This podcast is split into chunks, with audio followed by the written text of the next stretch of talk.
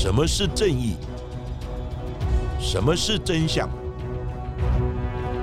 跟着台湾建士权威阿善师，重返那些离奇、轰动的命案现场，请听阿善师的见识实录。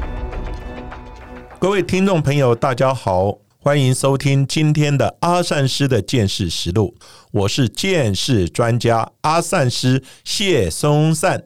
Hello，大家好，我是小韩。有没有觉得我的声音很熟悉呢？我在一百集的时候有曾经出现过，我是阿善师见识实录的制作人小韩。那今天因为子龙有事，所以就由我来代班。那今天的节目开场呢，我们首先要来感谢这段时间赞助我们阿善师见识实录的听众们，谢谢你们的赞助，给予我们很实质的帮助。那因为从这集开始呢，我们就将独立的来制作阿善师见识实录，继续创作优质的节目给大家。那首先我们要感谢 Sean Bar。他是第三次赞助了，他留言说：“恭喜一百集达成，也感谢子荣跟阿善师没有真的放弃这个节目，写脚本和姐姐都非常的耗时费力，真的辛苦了。另外，制作人的声音也不错哦，不尝试偶尔代班吗？谢谢小马，就是今天怎么那么巧合，我就突然代班了呢？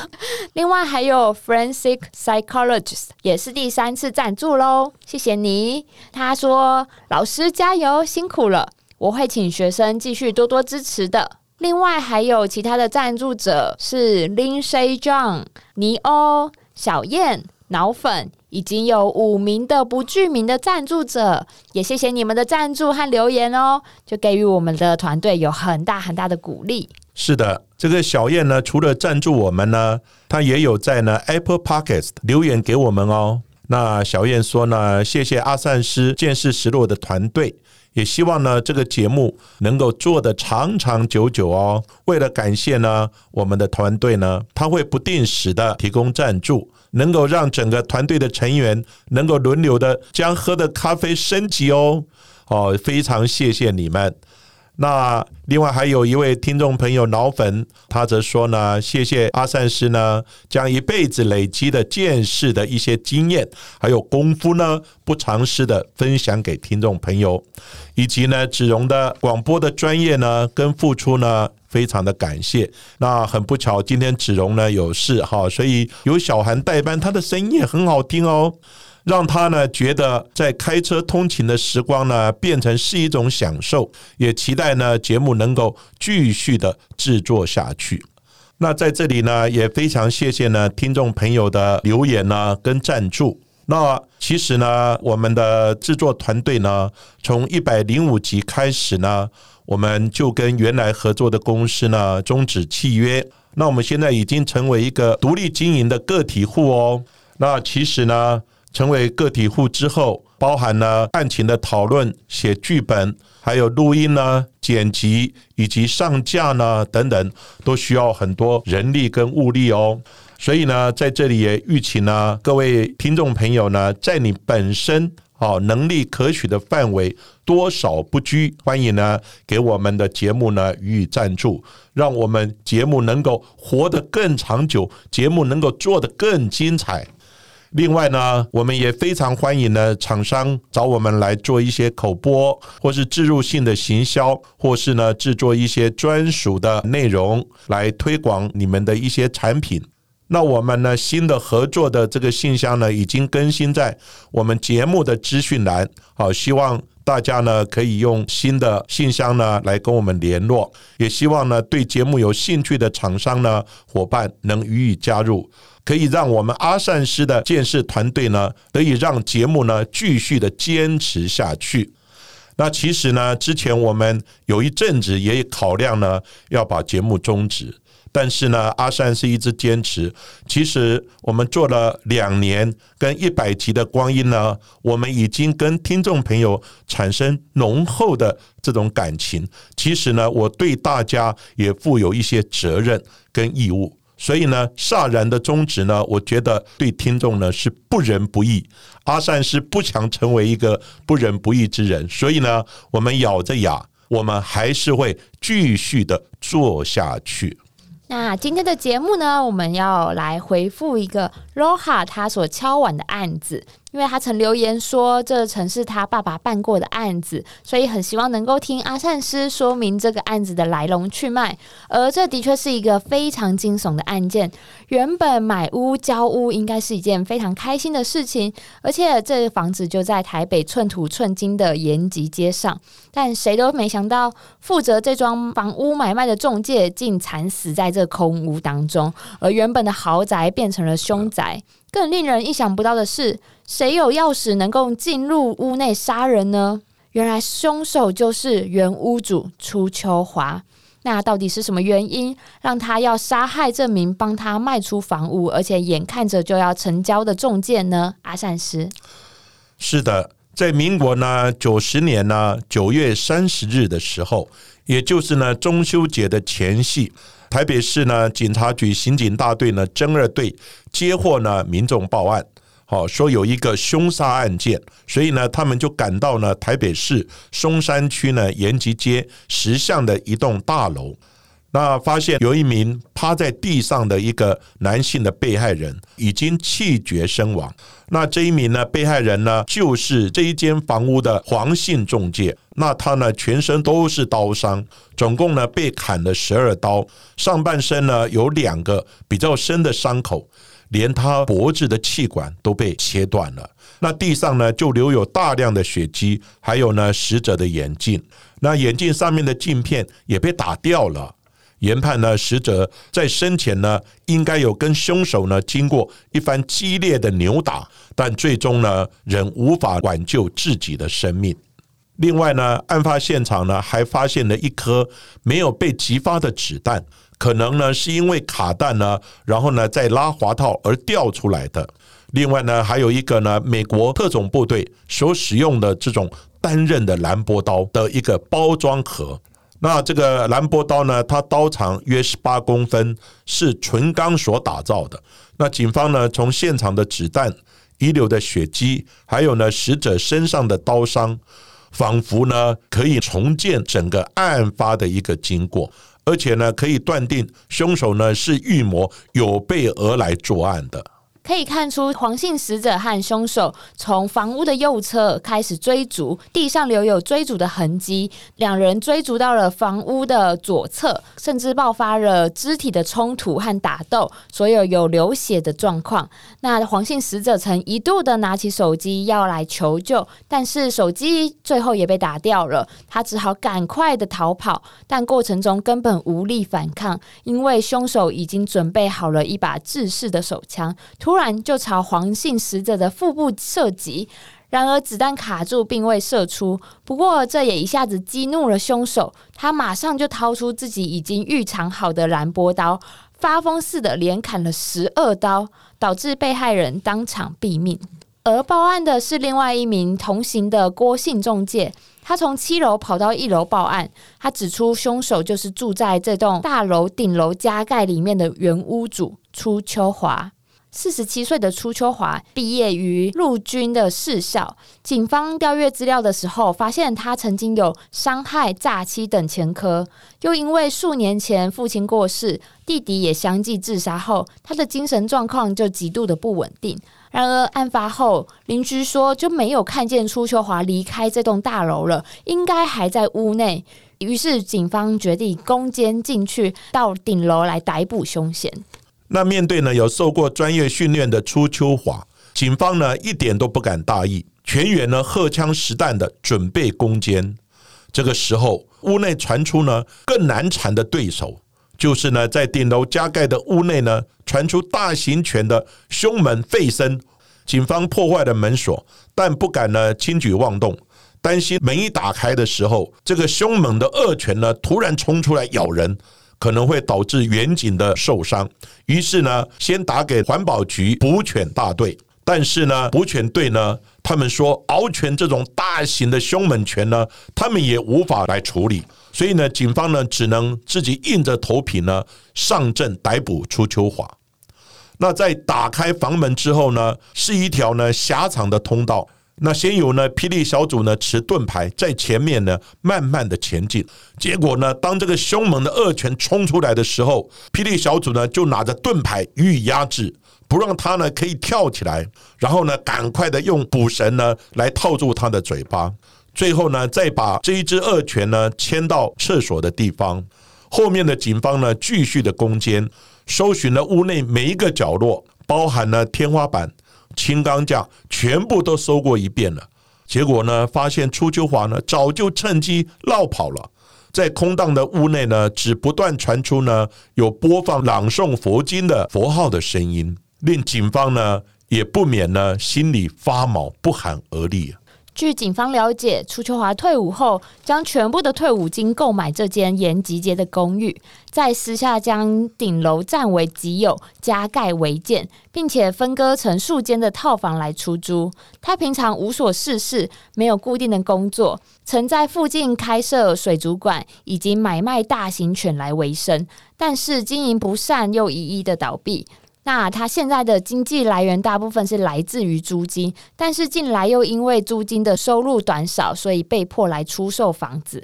初秋华透过房屋中介出售延吉街的公寓，但因为成交的售价过低，初秋华怀疑买方的中介就是黄姓中介，是从中赚取价差三百万，而且违约抽取佣金，甚至有上诉到法庭，但是法院却判定初秋华败诉。因此，楚秋华以点交房屋、交付尾款为由，与黄姓中介、与郭姓中介还有买方，就约定在九月三十号的时候，在延吉街的住处来面谈，最后对黄姓中介进行杀害。那楚秋华呢？作案之后呢，就开始潜逃，警方呢对他的行踪毫无头绪。就在这个时候。初秋华呢，他竟然自己呢主动的打了一通电话给他熟识的一位远警。那这位远警呢，他是当时呢台北市警察局大同分局刑事组担任小队长的孟庆喜。在电话那一头呢，初秋华就跟孟警员说：“小孟，我把呢一位中介给杀了。”孟小队长呢原本以为这个认识十多年的朋友呢是在开玩笑的。但是呢，听到初秋华的语气呢，非常的坚定，而且呢很急迫，听起来呢就像是刚打完架的一种感觉。他直觉呢，应该是真的发生大事了，不是开玩笑的。孟小队长呢就要初秋华呢，你先冷静下来，问他呢你在哪里，然后呢告诉他说，你赶快呢来我这儿，我带你去自首，要他呢马上来投案。孟小队长知道呢，初秋华呢，他有一些精神状况，担心呢他会失去理智，会继续的杀人，因此呢，不断的劝说呢，初秋华主动的投案。但是呢，电话那一头传来的却只有突然挂断电话的声音，之后这个号码就关机了。那孟小队长呢，他是在之前呢，曾经手处理过多次初秋华的一些纠纷案件。然后呢，小队长他说，有一次呢，初秋华的土地呢要盖房子，但是呢，因为跟隔壁的邻居呢有一些意见不合，那像这种事情，通常一般来讲呢，就是大家聊一聊、谈一谈、和解就好了。但是初秋华呢，却用刀子捅了邻居一刀，因此呢，孟小队长呢，当时是以杀人未遂的罪嫌呢，将初秋华呢移送法办。想不到呢，这一次初秋华真的杀了人了。而相隔不久，隔天的时候，也就是十月一号中秋节当天，桃园市的大同西路又传出了一起命案，死者是五十岁的林姓男子，他的妻子因病住院，直到一号晚间才出院。他回到家中按门铃，却没有人回应。没想到一开了门，发现自己的丈夫沉尸于屋内。现场没有任何被破坏的痕迹，而且林姓男子的屋内也养了多条的狼犬，这名凶手可以不破坏门窗的自由进出，表示应该是关系匪浅的一些熟人所为。当警方查看了遗体时，赫然发现林姓男子身上的刀伤与昨天黄姓中介的案子如出一辙，同样为利刃所致，而且正面的气管、喉咙也都被割断。林姓男子被砍了十九刀，当场死亡。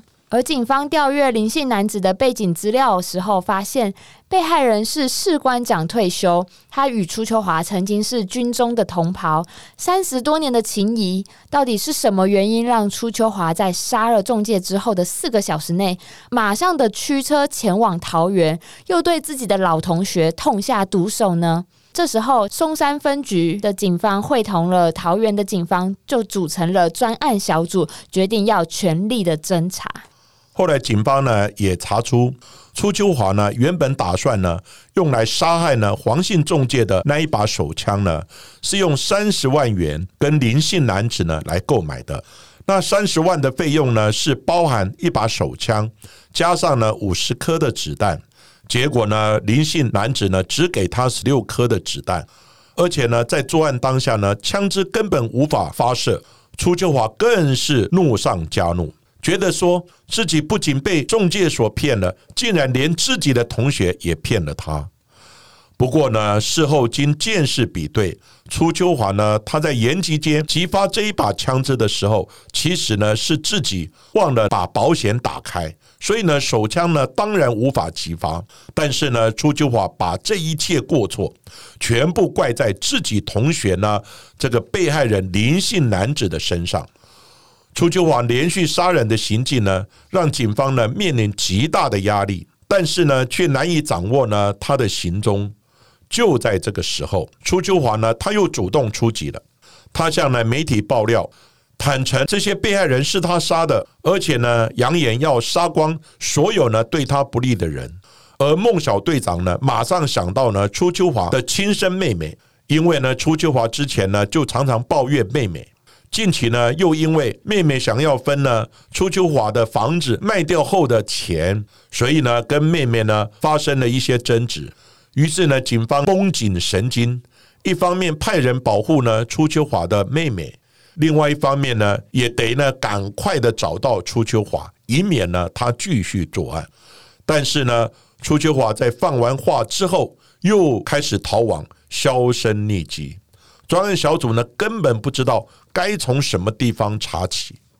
初秋华曾经受过野战的训练，在野外生存完全不是问题。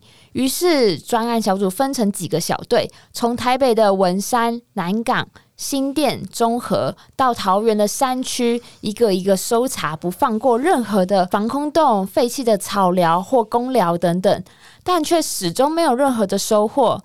警方就推想。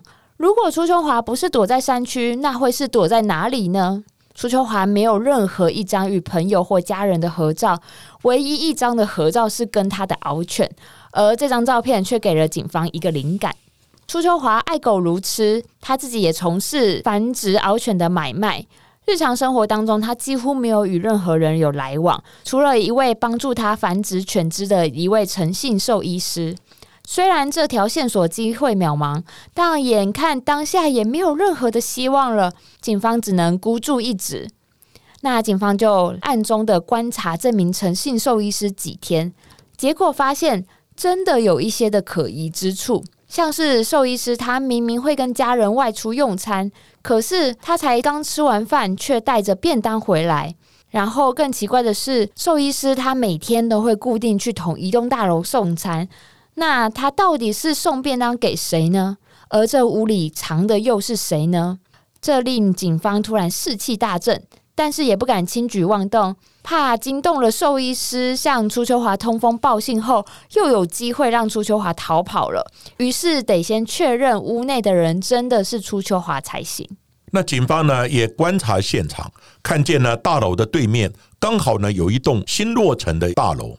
也许呢，可以当做呢监控的一个据点。在讯问中介之后，就有一间呢楼层较高的一个空屋，刚好呢可以看到呢兽医师进出的那一间屋子。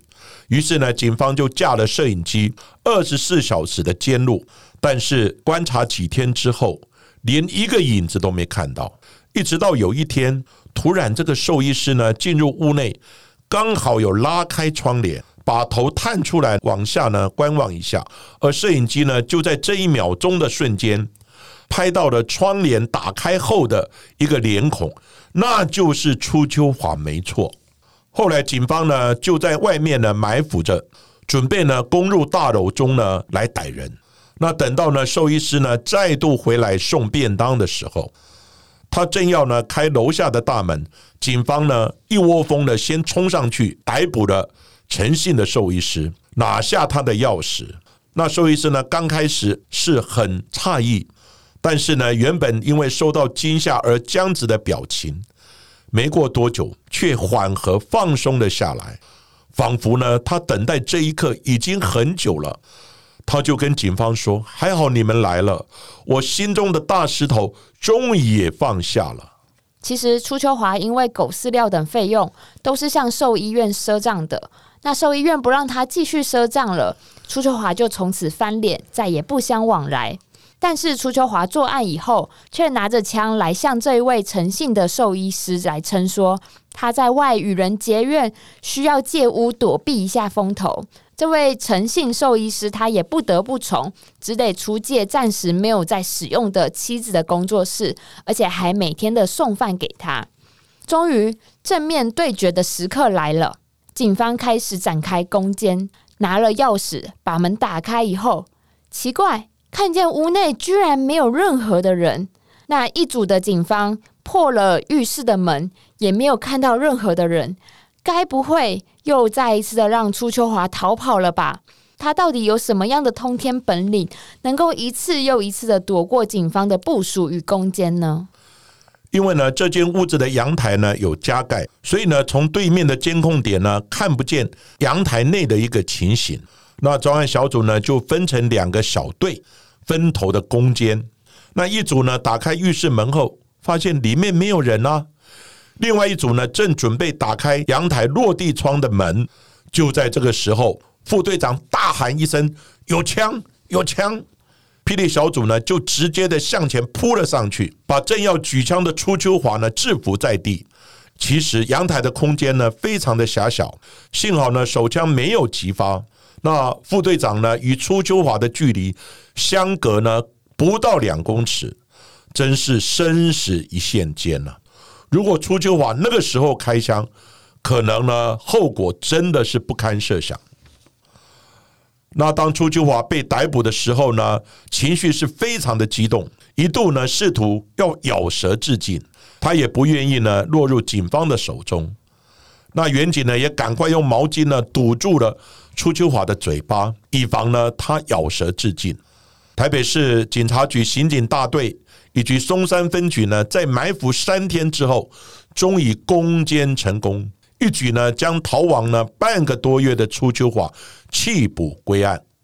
警方在征询初秋华的时候，发现他早有轻生的念头，因为他已经写好了遗书，而里头字字句句表达着他对社会、对法院的不满，也坦诚他杀人的动机。初秋华说，他当初答应要卖延吉街房子的时候，是以低价出售的，但是是包含一个条件，就是让他可以继续住在顶楼的加盖房子中。而中介最后把顶楼也一起卖了，而且哄抬价格提高了三百万元，而且这三百万是直接落入了中介的口袋。初秋华因为无家可归，又无法依循正常的管道依法为自己取回房屋，因此萌生了杀机。他气中介瞒天过海，又气同袍卖给自己一把烂枪，也气妹妹有意要来争夺自己的财产，因此仇恨不断在他的心中滋生。尽管外界认为初秋华是十恶不赦的连续杀人犯，在熟识的远景孟小队长的眼中，他并不是如此冷血无情的人。他长期孤僻的个性，是因为过去朋友常占他的便宜，或是欺负他。而一而再、再而三的招人欺骗，让他痛彻欲绝，甚至想要玉石俱焚。加上他倔强的脾气，认为所有的事情非黑即白，所以既然社会的法律已经不可相信了，他就只好用自己的方式来伸张正义。所以最后被捕到案的时候，初秋华人没有丝毫后悔的情绪。那在呢，民国九十二年一月十四号的时候，本案呢经法院的合议庭呢裁示，初秋华呢依杀人、私自呢持有枪械等罪，判处呢一个死刑，一个无情，判呢有期徒刑五年六个月。那也并科呢罚金新台币呢五十万元。何必呢执行死刑，褫夺公权终身，与社会永久的隔离？那初秋华呢倔强的个性，不止呢让他犯下了杀人的大错，也让他呢葬送了自己的性命。在入狱后两年，他被诊断出呢胃出血呢非常的严重。后来呢，也被通融呢，可以保外就医，但是呢，他的心中呢，可能早有寻死的决心，所以呢，他坚决不愿意就医治疗。最后，也因为呢胃出血导致的细菌感染，楚秋华就孤单的病死在冰冷的监狱之中。其实，这个案子发生了在九十年。当时呢，我还在呢刑事监视中心任职。这个案子呢，我有印象，监视中心呢有派人呢到现场采证。当时呢，现场呢也是血迹斑斑的，惨不忍睹。不过呢，因为本案呢有另外一位房仲呢目击杀人的经过，所以后来呢依靠见识而破案的这种程度呢就降低很多。当然，初秋华呢最后也被判死刑。不过呢，他也病死在监狱之中。这个案子给我们的提醒是：我们人跟人相处呢，就会很多的一些摩擦跟纠纷，像呢有车祸的一些纠纷、债务的一些问题。希望呢大家能够依法或是呢和平的协调解决，大家各退一步，海阔天空。另外呢，我们也不要呢贪求呢不义之财。因为不义之财呢，可能会导致杀身之祸。我们还是平平实实的做人处事，取应得之财。另外呢，我们心胸呢要宽大一点。另外，我们心胸呢还要宽大一点，开朗一点。别人对我们不好的地方呢，我们就把它忘记，不要呢一直呢记恨在心。因为呢，恨上加恨，怨上加怨，就会导致呢一些精神方面的问题，到最后呢，就会一发不可收拾。那今天的节目我们就到这边，谢谢各位收听阿善师见识实录。如果喜欢我们节目的话，欢迎在 s o n On、Spotify、Apple Podcast、KKBox 上面订阅节目，并且踊跃留言给我们，给我们五颗星哦。下一集也请大家继续听下去。